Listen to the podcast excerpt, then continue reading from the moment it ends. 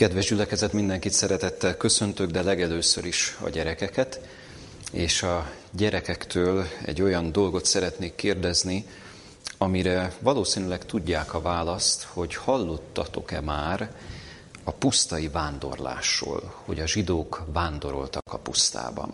Ugye ismerős ez, az Ószövetség megemlékezik erről, 40 éven keresztül a zsidó nép vándorolt a pusztában. Hát ugye sok-sok mindent lehetne megemlíteni ezzel a vándorlással kapcsolatban, és sok-sok mindent lehetne elmondani. Nem volt egy könnyű időszak, tehát ha ebbe belegondolunk, hogy mennyire nehéz lehetett ugye ott a gyakorlatilag sivatagi körülmények között vándorolni, és felmerülhet bennünk a kérdés, hogy de hát hogyan, hogyan táplálkoztak a zsidók akkor? Mit evett? A választott nép. Tényleg, mit, mit tettek? Mert ugye ma, hogyha szeretnénk enni valamit, hát akkor elkészítünk valami finom ételt, vagy bemegyünk a boltba, és akkor vásárolunk hozzá dolgokat. Olyan egyszerűnek tűnik ez. Na most ott a 40 év alatt, a pusztai vándorlás alatt, hát milyen lehetett ez? Képzeljük ezt el, hogy a zsidók ott a pusztai vándorlás alatt a mannát ették. Gyerekek, biztos hallottatok ti már erről, hogy mi is volt ez a bizonyos manna. Ugye ez volt nekik a táplálékuk, Isten adta nekik ezt a táplálékot. Ilyen édes pogácsa szerűség volt ez, ilyen mézes pogácsához hasonlítja az ízét a Biblia, de azt is elmondja, hogy ezt megfőzték, megsütötték, tehát inkább alapanyag volt ez, és aztán úgy készítették el. Egészen különleges volt ez a manna, miért? Azért, mert minden reggel hullott. Gondoljatok bele, ugye ott is volt harmat, mint ahogy mi is ismerjük a harmatot, ahogy leszáll és nedvesek lesznek tőle ugye a növények, de ahogy jön a napfény, a harmatot felszárítja, és utána hullott a manna. Mennyi tanulság van ebben, és mennyi tanítás. Képzeljük ezt el, hogy minden reggel hullott a manna, de pénteken kétszeres adag hullott. Miért hullott vajon kétszeres adag? Hát azért ugye, hogy a szombatra tartalékolni tudjanak, és a szombat az teljesen zavartalan és nyugodt lehessen. Tehát, hogy a, a, a lehető legnagyobb rendben és ünnepélyességgel töltsék, ezért volt az, hogy kétszeres adagot adott nekik az Isten pénteken, és ezáltal a szombati ennivalót is biztosította. Na most felmerülhet bennünk persze a kérdés, hogy hát ez nem, nem unalmas azért 40 éven keresztül ugyanazt tenni. Nem? Tehát azért ugye a változatosság milyen hasznos dolog, hogyha az ember ilyen meg olyan ételeket fogyaszthat. Hát ez teljesen igaz, de gondoljunk bele abba is, hogy a, a zsidók esetében, ugye a választott nép esetében nem volt olyan, hogy, hogy mondjuk valami komolyabb betegség ütötte volna föl a fejét, azért mert mondjuk hiánybetegségeik lettek volna. Tehát a manna ugye minden fontos tápanyagot tartalmazott. Ez egy, ez egy nagyon fontos dolog, hogy abban minden benne volt, ami csak az embernek kell. És, és minden úgy volt rendjén, ahogyan azt az Isten eltervezte, és emiatt a zsidók bizony nem szenvedtek. Hát persze néha már kifejezésre juttatták, hogy azért Egyiptomban jobb volt, mert hogy ott azért mindenféle dolgokat tehettek, na de azt meg gyorsan elfelejtették, hogy mennyi nehézség volt nekik Egyiptomban, hogy ott mennyit szenvedtek az egyiptomiaktól, és hogy az Isten nem véletlenül hívta ki őket, és nem véletlenül vezeti őket Kánaánba az ígéret földjére. Gyerekek, egyetlen gondolat még, ami, ami úgy az egész manna kérdést úgy jól a helyére teszi, és úgy érzékelteti, hogy mi is volt ez tulajdonképpen, micsoda ajándékot kaptak a zsidók ezzel. A 78. Zsoltárban olvashatjuk ezt, hogy a mannát angyalok kenyerének nevezi a Szentírás. Képzeljük ezt el, angyalok kenyere. Azt mondja a 78. Zsoltár 25. verse, angyalok kenyerét ette az ember, bőséggel vetett neki keleséget. Hát nem szép dolog ez? Hát nem különleges dolog. Hát mennyire szépen gondoskodott az Isten az emberekről, gondoskodott a zsidó népről, gondoskodott mindazokról, akik nagyon nehéz helyzetben voltak. Mert azért a puszta, a pusztai vándorlás, szóval nem voltak éppen igazán jó körülmények, és mennyire hálásak lehetünk azért, hogy az Isten ezt megörökítette az Ószövetségben. Gyerekek, ti is bízzatok ebben az Istenben, aki gondoskodott a népéről a pusztai vándorlás idején is, a 40 év idején is, gondoskodott róluk, segítette őket, és adta neki enni a mannát. Olyan egyszerű kis tanulság, de mégis micsoda mély dolgok jöhetnek ebből ki, hogyha az ember ezt végig gondolja. Ha a zsidókról gondoskodott az Isten, akkor rólam nem tud ugyanúgy gondoskodni? Ha nehéz helyzetben megsegítette őket, akkor engem nem tud megsegíteni a nehéz helyzetben? A válasz erre az, hogy de bizony meg tud segíteni, és de bizony tud gondoskodni. Kedves gyerekek, kívánom, hogy ez a gondolat maradjon bennetek, és emlékezzetek erre, a manna tehát angyalok kenyere, amit az embernek is adott Isten a pusztai vándorlás idején. Kedves gyülekezet, a mostani urvacsorai igehirdetésünk alapja tulajdonképpen egyetlen Zsoltár áttekintése, de nehéz helyzetben van ilyenkor az igehirdető, mert ez nem egy rövid Zsoltár. A 22. Zsoltárról van szó, a 22. Zsoltárt teljes egészében nem tudjuk áttekinteni, hanem csak a legfontosabb dolgokat tudjuk elmondani ezzel a Zsoltárral kapcsolatban, és a legfontosabb tanulságokról tudunk megemlékezni. Szóval a 22. Zsoltár. Miért is ez az igehirdetés, az urvacsorai igehirdetés témája? Hát ugye azért, mert ez az egyik legmélyebb messiási Zsoltár. Az egyik legmélyebb és az egyik leghosszabb messiási Zsoltár, Tulajdonképpen még egy ilyen Zsoltár tudnánk említeni, ami szinte teljes egészében messiási, ez a 69. Zsoltár. Tehát a 29. Az, 22. az egyik, és a 69. Zsoltár a másik. És azért különleges ez a Zsoltár, mert szinte páratlan mélységben mutatja be Jézus szenvedéseit. És bemutatja azt, hogy a megváltó mit élt át a kereszten a, a Biblia legközéppontibb tanításáról beszélünk tehát, arról a legközéppontibb tanításról, ami tulajdonképpen az egész Bibliának a lényege. Miért volt szükség a szenvedésre, miért volt szükség a keresztre, és egyáltalán mi történt ott. Erről szól tehát a Zsoltár, és a következőképpen olvasom ennek a Zsoltárnak a második versét.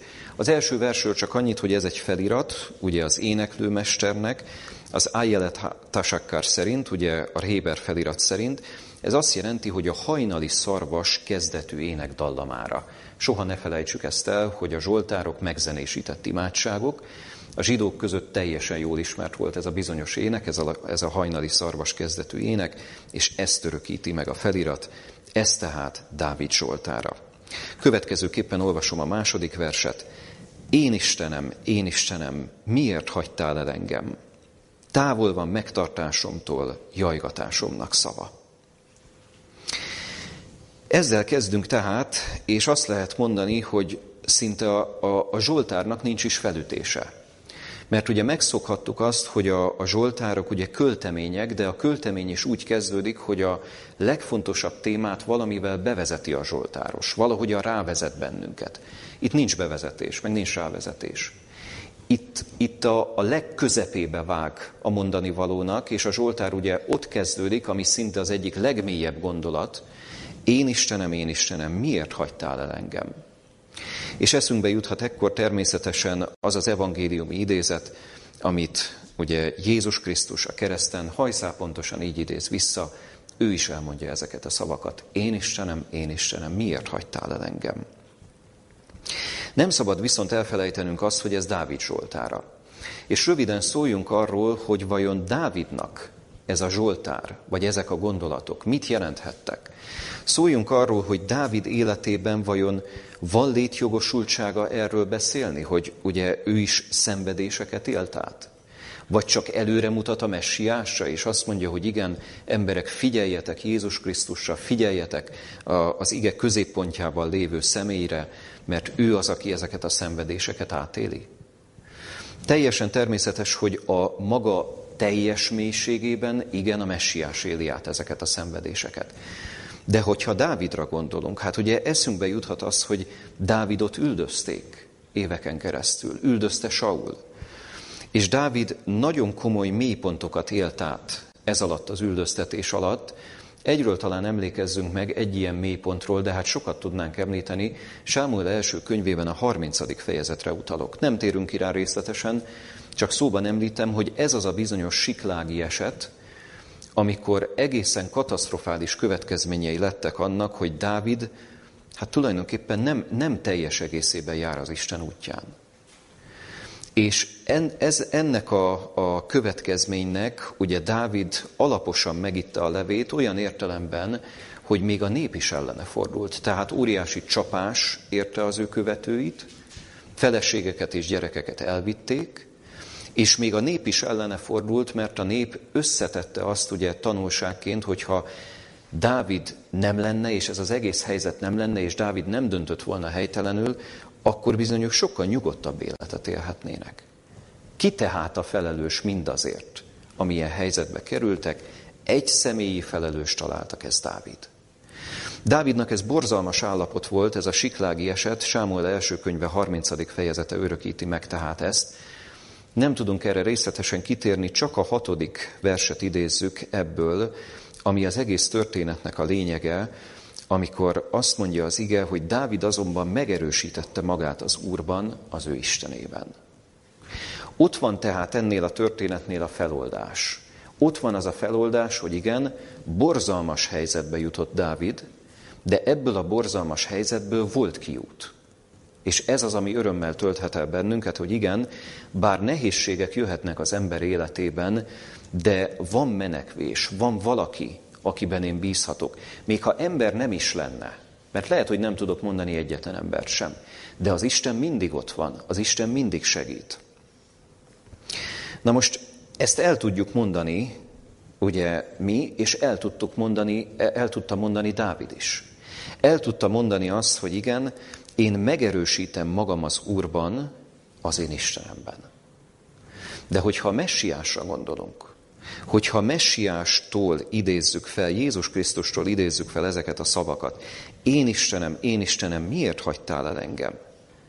Akkor azt látjuk, hogy ennek a pillanatnak, ennek nincs feloldása. Tehát nem mondhatjuk azt, hogy igen, bár a messiás kínzó hiányát érezte annak, hogy, hogy nincs kibe kapaszkodnia, de azért egy ponton mégiscsak volt kibe kapaszkodnia. Nem tudjuk ezt elmondani, mert a kereszten egyedül szenvedett. Elhagyta. Az Isten elhagyta, és ugye azt fogalmazza meg itt a Zsoltár, hogy távol van megtartásomtól jajgatásomnak szava. Tehát a megtartás az olyan távol van én tőlem, hogy az, az szinte elérhetetlen, megfoghatatlan. Nincs senki, aki segítsem. Nincs tehát feloldás, csak a kínzó miért kérdés marad. Miért? hagytál el engem. Nézzük tovább, harmadik, negyedik, ötödik verset olvasom. Én Istenem, kiáltok nappal, de nem hallgatsz meg. Éjjel is, és nincs nyugodalmam. Pedig te szent vagy, aki Izrael dicséretei között lakozol. Benned bíztak atyáink, bíztak, és te megszabadítottad őket. Azt mondja tehát a Zsoltáros, hogy kiált nappal, és kiált éjjel, és nincs nyugodalma. A messiásra vonatkoztatjuk ezt, Krisztus órákon keresztül függött ott a kereszten. Órákon keresztül tartott az ő haláltusája. De ezek olyanok voltak szinte, mintha napok lennének számára. Azt mondja, pedig te szent vagy, aki Izrael dicséretei között lakozol. És micsoda tragédia rejlik abban, amit a harmadik versben ugye így olvashattunk, hogy én Istenem, kiáltok nappal, de nem hallgatsz meg. Hát mi az, hogy nem hallgatsz meg? Hát, hogy imádkozom az Istenhez, és, és nincs eredménye. Imádkozik a mennyei atyához, és meg se hallgatja. Hát mennyire mély volt ez a szenvedés, mennyire távol került az ő mennyei atyától. Azért drámai ez, mert akár ember és ember viszonylatában is lehet ilyen, nekünk, nekünk is lehet ilyen tapasztalatunk, hogy mondunk valamit a másiknak, de, de szinte olyan, mintha be sem jutna. Látjuk azt, hogy, hogy valami ennek gátat szab. Egyszerűen mondunk neki valamit, és, és nem hat el a tudatáig, nem hat el az elméjéig. Na most ezt átélni ember és ember kapcsolatában is drámai. De ember és Isten kapcsolatában. Tehát, hogy, hogy fohászkodok az én megtartó Istenemhez, és nem jut el hozzá a fohászkodás, nem hallgat meg. Krisztus szenvedésében ez volt az egyik legnagyobb mélység, hogy valóban ez a, ez a meghallgattatás, ez nem volt az övé. Drámai ez pedig a negyedik vers ugye kifejezi, hogy mennyire vágyott a messiás a szentségre. Azt mondja pedig, te szent vagy, aki Izrael dicséretei között lakozol. Mondja ő, aki bűnt nem ismert, és aki bűndélet érettünk. Nem véletlen, hogy itt a, a szentről, a szentségről van szó, mert mennyire döbbenetes az, hogy igen, neki ez volt a természetes, hogy szentségben lakozik. Ez volt a természetes, hogy szentségben hordozza az embert, hogy segít az embernek. Majd amikor ide lejött a földre, ugye az is egy óriási áldozatot kívánt tőle, de folyamatosan a szentséget és folyamatosan a szeretetet tapasztalták meg az igazságosságot mindazok, akik találkoztak Jézus Krisztussal. És ehhez képest most ott van a kereszten, azt mondja, pedig te szent vagy, és nem hallgatsz meg. Ötödik verset így olvastuk, benned bíztak atyáink, bíztak, és te megszabadítottad őket. Hát ugye ott vannak Izrael ősatyái, sorolhatnánk őket, akár Ábrahámot, akár Izsákot, akár Jákobot, és így tovább. Ha rájuk gondolunk vissza, ott is bár sok nehézség, sok mélység van az ő történetükben, de azt nem tudjuk elmondani, hogy valamelyikük az Istenhez kiállt, mély alázattal, és az Isten nem hallgatná meg.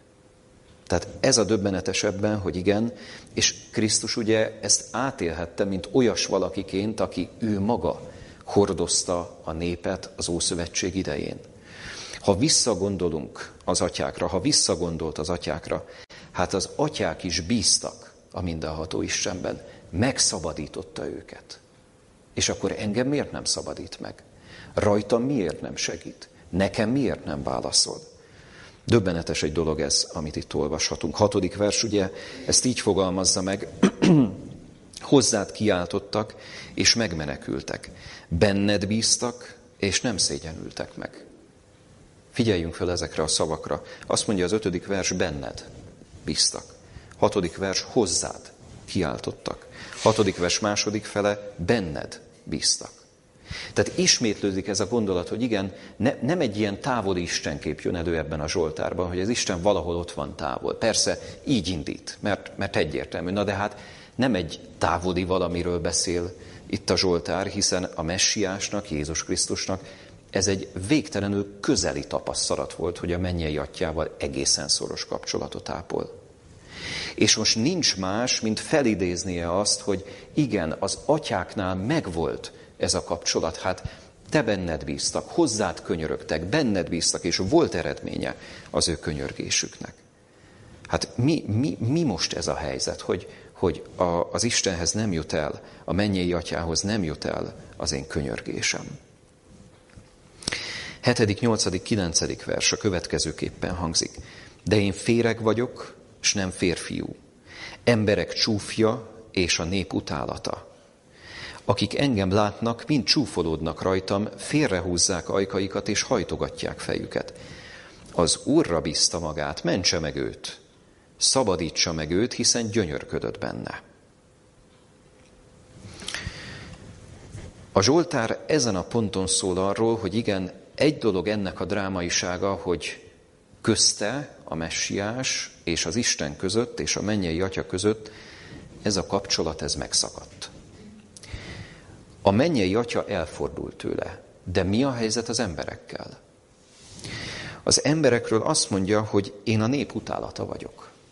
Tehát senki nincs olyan, aki ezt megérteni azokban a pillanatokban, hogy tulajdonképpen miről is szól az, hogy én ott vagyok a kereszten. Azt mondja, én féreg vagyok és férfiú, emberek csúfja és a nép utálata. Tehát még az emberek is megalázzák és gúnyolják őt. Félelmetes az a mélység, azt mondja, akik engem látnak a nyolcadik versben, mind csúfolódnak rajtam, és félrehúzzák ajkaikat, és hajtogatják fejüket. Nincs kivétel. Mindenki. És mit vágnak neki oda? Mivel bosszantják őt, mivel akarják bosszantani. Azt mondja, az Úrra bízta magát, mentse meg őt, szabadítsa meg őt, hiszen gyönyörködött benne. Annyira döbbenetes ez, mert ez szinte szóról szóra visszaköszön Máté evangéliumában, a 27. fejezetben. Idézzük fel ezt egy pillanatra, Máté evangélium a 27. fejezetéből a 43. verset. A következőképpen olvasom, tehát Máté 27, 43. Azt mondja, bízott az Istenben, mentse meg most őt, ha akarja, mert azt mondta, Isten fia vagyok. Érezzük ennek az elképesztő mi voltát, ennek az ige versnek. Tehát, hogy ezzel gúnyolják Krisztust. Mentsen meg téged az Úr, hogyha akar. Hát te magad mondtad magadról, hogy az Isten fia vagyok. Akkor most miért nem tud téged megmenteni a te Istenet? El lehet-e képzelni ennél nagyobb gúnyt és ennél nagyobb törszúrást? Hogy még inkább mélyíteni akarják Jézus Krisztus szenvedéseit, még inkább gyötörni akarják őt, és ezzel gyötrik ami döbbenetes módon egy olyan igazság, egy olyan mély igazság és mély valóság, amire azt lehet mondani, hogy igen, igazuk van. Tényleg benne bízott. Tényleg gyönyörködött a mennyei atyában. De hogyha, hogyha ezt fordítva nézzük meg, volt olyan pillanat, amikor a mennyei atya gyönyörködött Jézus Krisztusban? Ugye volt? És nem egyszer. Például a keresztségnél. Íme az én szeretett fiam, akiben én gyönyörködöm. Hát ez is mennyire csodálatos kijelentés, de egészen bizonyos, hogy nem csak ott és akkor, abban a pillanatban tudta ezt elmondani a mennyei atya, hanem később is még sokszor gyönyörködött benne. És csodálatos dolog volt az, hogy kettejük között milyen kapcsolat volt. És most ehhez képest ezzel gyötrik, ezzel gúnyolják. Tehát tapasztalhatjuk azt, és a messiás egészen mélyen tapasztalta azt, hogy nincs enyhülés. Nincs enyhülés a kereszten, nincsenek olyan percek vagy pillanatok, amikor azt lehetne mondani, hogy de az atya meghallgatta őt. Nem, nem. Ez, a, ez az áthatolhatatlan fal, ez a sűrű sötétség, ez bizony ott volt kettejük között. Olvassuk tovább a Zsoltárt a tizedik verstől. Mert te hoztál ki engem az anyám méhéből, és biztattál engem anyámnak emlőin. Születésem óta a te gondod voltam. Anyám méhétől fogva te voltál, Istenem. Ne légy messze tőlem, mert közel a nyomorúság, és nincs, aki segítsen. Azt mondja tehát a Zsoltáros, hogy igen, gondot viseltél rólam, de most egy olyan helyzetbe jutottam, ahol ugye ezt fogalmazza meg, hogy ne légy messze tőlem, mert közel a nyomorúság, és nincs, aki segítsen a legnagyobb ellentmondás. Tulajdonképpen azt lehet mondani, hogy itt ér a Zsoltár a, a csúcspontjára. Vagy mit mondjunk? Inkább azt mondjuk, hogy itt ér a Zsoltár a mélypontra. Ez inkább a mélypont megnyilatkozása, mert mélypontnak is lehet nevezni. Csúcs olyan értelemben, hogy ennél mélyebb kijelentést, és én is használom ezt az ellentmondást, ennél mélyebb kijelentést nehezen lehetne már kimondani, nehezen lehetne már érzékeltetni, hogy tényleg mit élt át a messiás a kereszten. Ne légy messze tőlem, mert közel a nyomorúság, és nincs, aki segítsen. A messiás tehát enyhülésre vágyik, segítségre vágyik, de ez van tőle a legmesszebb. A legmesszebb. Tehát amit csak el tudunk képzelni, hogy mi az, ami ő hozzá közel van, rengeteg mindent el tudnánk mondani, de az enyhülés az van a legmesszebb. Azt mondja, ne légy messze tőlem, mert közel a nyomorúság. Csak a nyomorúságot tapasztalom. Csak azt tapasztalom, hogy az ördög minden módon engem támad, és a kereszten támad a leginkább. Tehát ez a, a mélypontja Jézusnak olyan értelemben, és a Zsoltárnak olyan értelemben, hogy igen, ezt a fajta drámát így érzékelteti, hogy ne légy messze tőlem, mert közel a nyomorúság. A nyomorúság közel van. A mennyei atya és a segítség meg a lehető legtávolabb. És ez a nyomorúság egészen közre fogja Jézus Krisztust. Hogyan érzékelteti ezt a, a Zsoltára továbbiakban? Ezt írja. Tulkok sokasága kerített be engem. Körülfogtak engem básán bikái. Feltátották rám szájukat, mint a ragadozó és ordító oroszlán. Mint a víz, úgy kiöntettem, csontjaim mind széthullottak, szívem olyan lett, mint a viasz, megolvadt belső részeim között.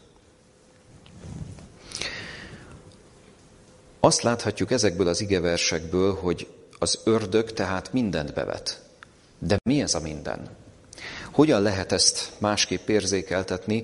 Rengetegszer tapasztalható az, hogy, hogy ahogy az ember a Bibliát olvassa, vagy ahogy az ember a saját életét nézi, hogy az ördög mindenféle fondorlatot, ravasságot bevet, hogy bennünket az igaz ösvényről eltántorítson. Ehhez képest itt a kereszten azt érzékeljük, hogy nincs már helye a fondorlatnak és a ravasságnak igazán, a legerőteljesebb, legborzalmasabb támadásnak viszont igen. Tehát, tehát minthogyha az ördög úgy megindulna Jézus Krisztus ellen, hogy tudná, hogy igen, ez az utolsó csata, és mindent be akar vetni, és, és mindenáron az a célja, hogy Krisztus ne adja az életét az emberért. És ezért mondja azt a Zsoltáros, hogy igen, körülfogtak engem básán bikái, túlkok sokasága bekerített engem, feltátották rám szájukat, mint a ragadozó és ordító oroszlán. Az ördög minden erejét beveti, azért, hogy csak egy hibát vétse Jézus. És ez nem történik meg. De közben, ugye a 15. versben azt olvassuk, mint a víz, úgy kijöntettem. Milyen különleges kép, nem? Ahogy az ember mondjuk egy vödörből vagy lavorból kijönt egy, egy bizonyos mennyiségű vizet. Azt mondja, én úgy vagyok ott a kereszten. Én úgy vagyok ott a kereszten. Kiterítve, tehetetlenül, nem tudok semmit se tenni. De azt hagyjál, hogy testileg nem tudok mit tenni, hát lelkileg is. Ennél borzalmasabb helyzetet már, már nem lehet elképzelni mint a víz, úgy kiöntettem. Csontjaim mind széthullottak, szívem olyan lett, mint a viasz, megolvad belső részeim között. 16. vers, erőm kiszáradt, mint cserép, nyelvem ínyemhez tapadt, és a halál porába fektetsz engemet. Érzékelteti ezeket a testi szenvedéseket is, érzékelteti azt, hogy a lehető legrémesebb, legborzalmasabb helyzetben van a megváltó testi értelemben is, de ne felejtsük el azokat a lelki tanulságokat, amivel indít a Zsoltár. Én Istenem, én Istenem, miért? Miért hagytál el engem? Ez a legmélyebb válság és a legmélyebb nyomorúsága Jézus Krisztus szenvedésének.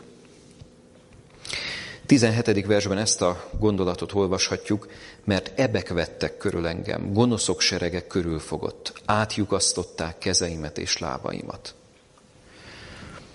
Ilyen hasonlatokat használ állatokhoz hasonlítja ezeket a borzalmas szenvedéseket. Ugye a tulkokról, a bikákról és most az ebekről van szó.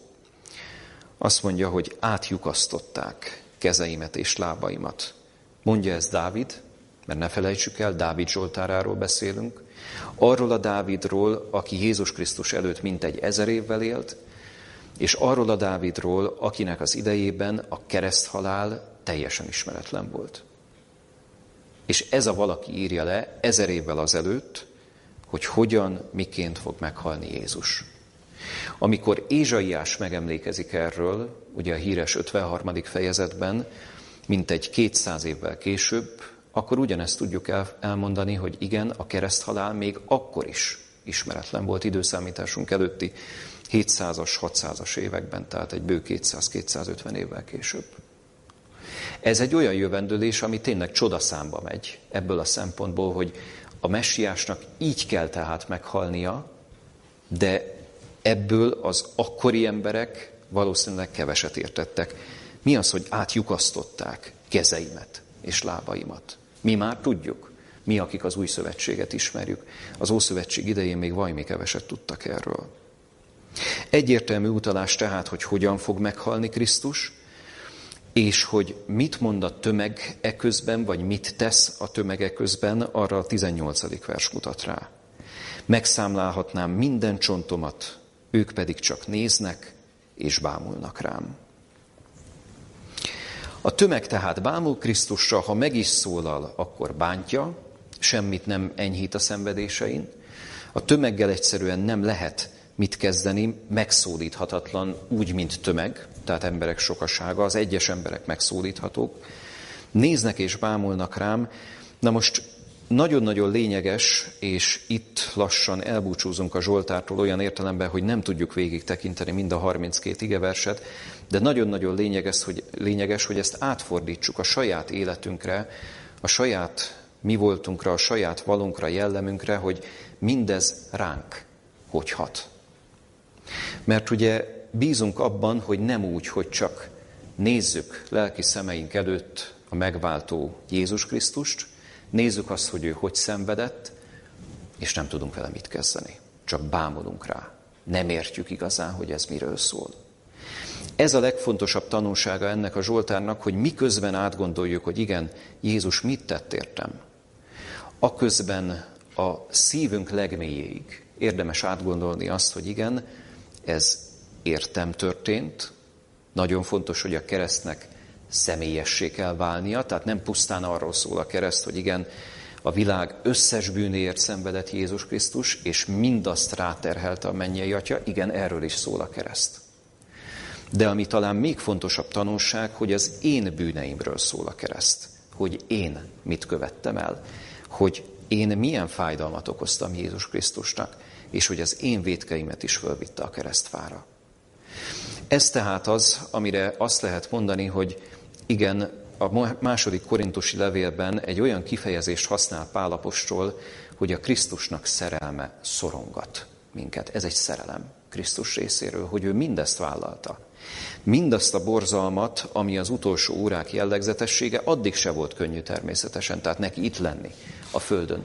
De az utolsó órák egészen borzalmasok azért, mert az Atya távol van tőle, és nincs enyhülés, nincs segítség, nincs semmi olyan, amiben tudna kapaszkodni, egészen borzalmasan, magára hagyatottan halt meg a messiás. Kiírtatik a messiás, és senki sem lesz, mondja Dániel könyve jövendőlése.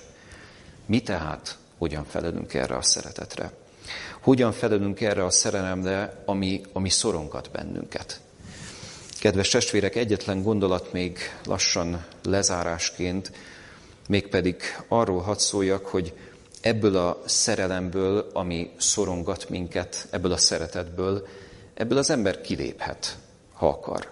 Nem? Tehát mondhatja azt, hogy köszönöm szépen, nincs erre szükségem, mással foglalkozom inkább, de ugye érezzük ennek az egészen abszurd voltát ennek a döntésnek, hogy, hogy hát hova, hova mehetnénk, ahol mi ennél több szeretetet, meg ennél több jót kapunk. Hova mehetnénk máshova, mint a megváltó Jézus Krisztushoz, aki, aki a végtelenségig szeret bennünket.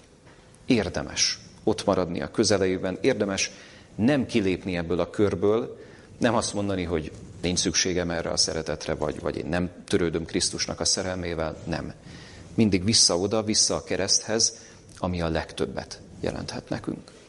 És egyébként annyira szép ez a Zsoltár, nem tudjuk már tovább részletesen megnézni, de annyira szép, hogy nem csupán a szenvedésnél marad. Nem csupán arról szól, hogy Krisztus mit adott értünk, hanem arról is, hogy a 24. verstől kezdve ez tulajdonképpen egy ilyen, egy ilyen dicsőítő himnusszá fordul át ez a Zsoltár.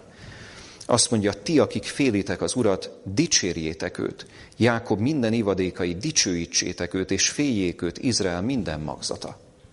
Mert megérdemli a dicsőítésünket, megérdemli azt, hogy valóban áldjuk az ő nevét, mert a lehető legtöbbet köszönhetjük neki, az életünket, de itt még nincs vége a mondatnak, hanem az a pontos befejezése ennek a mondatnak, hogyha azt mondjuk, hogy az örök életünket. Az örök életünket köszönhetjük neki, nem csupán azt tudjuk elmondani, hogy igen, ő a teremtőnk, aki bennünket a világra hozott, akiért hálásak lehetünk, hogy itt vagyunk, itt lehetünk, hanem ő az, aki elsegít bennünket az örök üdvösségre, ő az, aki a szerelmével biztosítja ezt az utat. Ne lépjünk ki ebből a körből, és nem mondjuk azt, hogy erre nekünk nincs szükségünk, erre van a legnagyobb szükségünk, erre a szerelemre, erre a szeretetre, és mindarra, amit Jézus Krisztus átélt, hogy ezen gondolkodjunk, ezzel számot vessünk, és végig gondoljuk, hogy igen, ha ő ennyi minden nehézséget élt át, én értem, akkor az a legkevesebb, hogy azt mondom, hogy meghajtom a fejem előtte, és annyit mondok, hogy a tiéd vagyok, mert te vagy az, aki tudsz segíteni nekem, és senki más nem tud az én gondjaimon, problémáimon, életemen segíteni. Senki más nem tud engem az örök életbe elvezetni, csak és kizárólag te. Kedves gyülekezet, kívánom azt, hogy ennek a Zsoltárnak a tanulságai maradjanak ott velünk és így vegyük majd az urvasorát, így vegyünk részt a lábmosásban, így vegyük magunkhoz a szent jegyeket. Kívánom azt, hogy tényleg Jézus Krisztus szenvedése érintse meg egészen mélyen a lelkünket, szívünket. Amen. Imádkozzunk. Szerető édesatyánk, hálás szívvel köszönjük neked azt, hogy te megszódítottál bennünket, és ezzel a Zsoltárral is te szeretnél megkeresni minket. Köszönjük a te munkádat, köszönjük, hogy nem hagysz magunkra bennünket, és köszönjük, hogy azt a szeretetet, amit te árasztasz felénk, ezzel is érzékelteted. Érzékelteted azzal, hogy te mit tettél értünk. Érzékelteted azzal, hogy a te fiad mennyit szenvedett értünk, és hogy milyen borzalmasok voltak, borzalmasak voltak azok a bizonyos utolsó órák a kereszten, ahol a te fiad magára hagyatottan egyedül halt meg. Istenünk, köszönjük ezt a szeretetet, ami megnyilvánul felénk, és hálásak vagyunk azért, hogy Jézus Krisztus a lehető legmélyebb próbát szenvedte el.